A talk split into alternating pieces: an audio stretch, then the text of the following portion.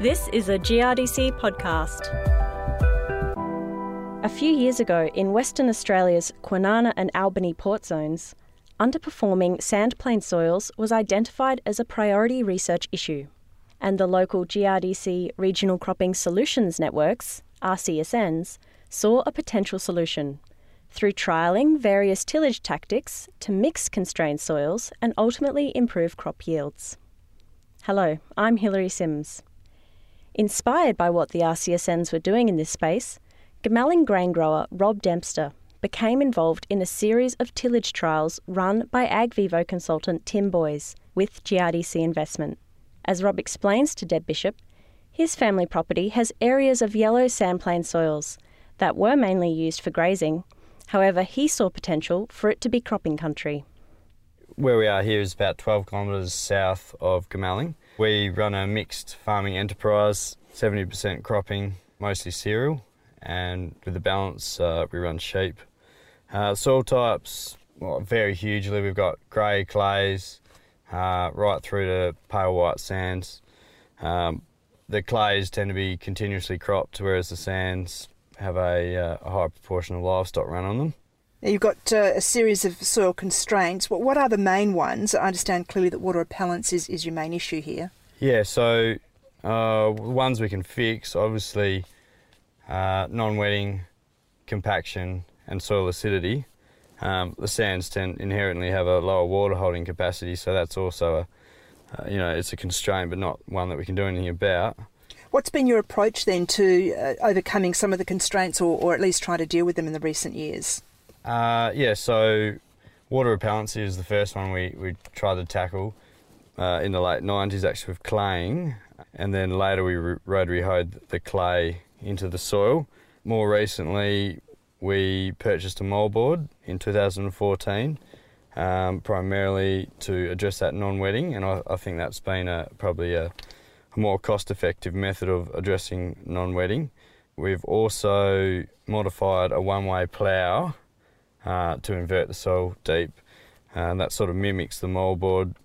Um, however, it's not a total inversion; it's more of a more of a mix.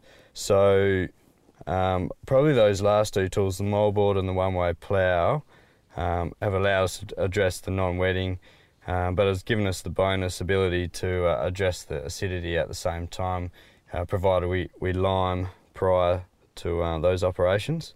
So, what about the key strategy that, that you are now using, that modified one way disc plough and the, the moldboard plough, and then, then you follow up with, with deep ripping? Yeah, that's right. Yeah, so yeah, we also have a deep ripper we purchased that in 15 and, and sort of thought we would uh, tackle some of our ground that was non-wetting prior to, to having addressed the non-wetting and we learnt the hard way with that in that it exacerbated the non-wetting. It also reduced the efficacy of the herbicides. So yeah, nowadays where our aim is to moldboard plough or, or one-way plough and then uh, that allows, you know, that's rectified the non-wetting, and that now allows us to tackle deep ripping uh, at any time of the year, whether it's dry or wet, you know, without fear of, um, you know, exacerbating non-wetting. So AgVivo and GRDC are involved in a project here um, on your property, quite clearly site-specific project. Why did you choose to get involved in that, and, and what are some of the findings coming out of it that you're finding uh, either surprising or useful? the the trial we've got here is a replication of a trial, probably about 30 kilometres away. Um, yeah, thought the trial was really good uh, at that location, but I, I, just thought it would be good to um, replicate it on a different soil type, um, you know, with slightly different constraints.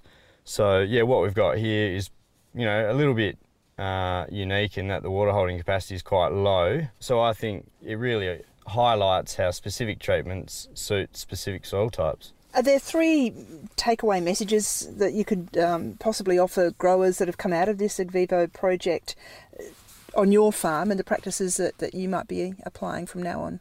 Yeah, I think like it's early days of the trial.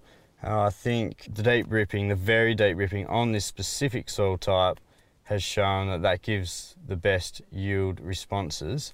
I think we just have to be mindful that it's it's only been running for two years and if we look forward to five or six years, I'd say, you know, in combination with other treatments, we might find that um, that ends up being a better long term solution. So, yeah, I think uh, there's definitely, you know, good results from a short term um, point of view, but yeah, just need to be mindful that we're looking long term.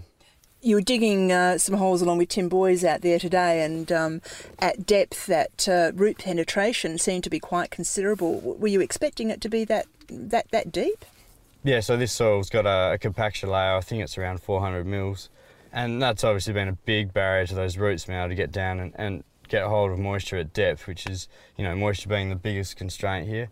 Um, yeah, no, absolutely. I, I, you know, seeing roots down to 700 mils is, um, you know, it is incredible. So, yeah, something uh, something we definitely need to take home and uh, apply over over the this sort of soil. Another take home message is probably around the fact that if you look at it in the same way as you look at your nutrient applications in terms of return on investment, where you wouldn't necessarily put more fertiliser on a poor producing part of your paddock.